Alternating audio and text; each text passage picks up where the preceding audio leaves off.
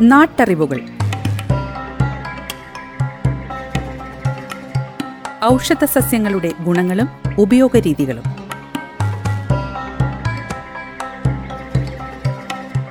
നിർവഹണം സിന്ധു ജസ്റ്റിൻ.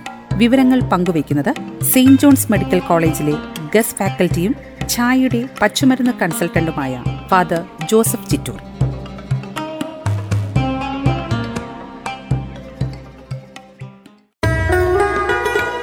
നമസ്കാരം പ്രിയ ശ്രോതാക്കളെ. നാട്ടറിവുകളിലേക്ക് ഹൃദ്യമായ സ്വാഗതം.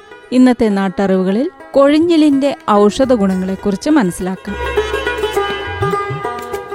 നീലയമിതി നമുക്കെല്ലാവർക്കും അറിയാവുന്ന ചെടിയാണ്.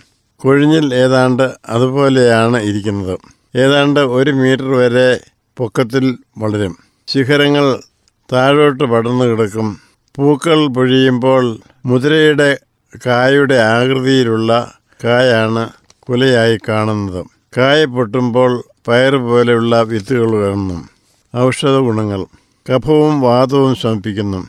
കരളിന്റെയും ഹൃദയത്തിന്റെയും ആരോഗ്യത്തിന് നല്ലതാണ്. ഔഷധ പ്രയോഗങ്ങൾ. കരളിന്റെയും പ്ലീഹയുടെയും ആരോഗ്യത്തിന്. കൊഴിഞ്ഞിലിന്റെ വേര് ഇല വിത്ത് ഇവ പൊടിച്ച് മൂന്ന് മുതൽ ആറ് ഗ്രാം പച്ചവെള്ളത്തിൽ കലക്കി പതിവായി കുടിക്കുക. പ്ലീഹയുടെ വീക്കം ശ്രമിക്കും വേദന കുറയുകയും ചെയ്യും.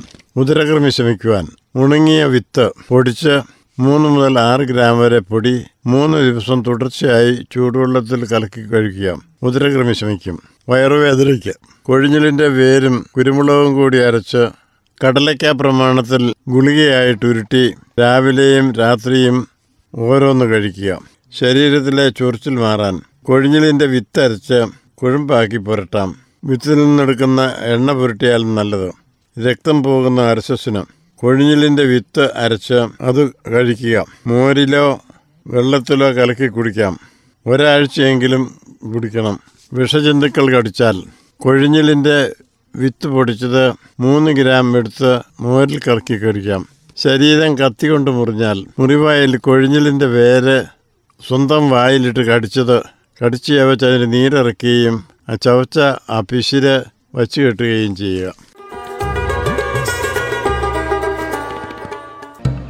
നാട്ടറിവുകൾ.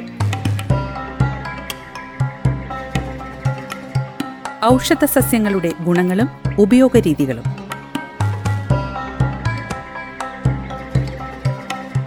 നിർവഹണം സിന്ധു ജസ്റ്റിൻ. വിവരങ്ങൾ പങ്കുവയ്ക്കുന്നത് സെയിന്റ് ജോൺസ് മെഡിക്കൽ കോളേജിലെ ഗസ്റ്റ് ഫാക്കൽറ്റിയും ഛായയുടെ പച്ചുമരുന്ന് കൺസൾട്ടന്റുമായ ഫാദർ ജോസഫ് ചിറ്റൂർ.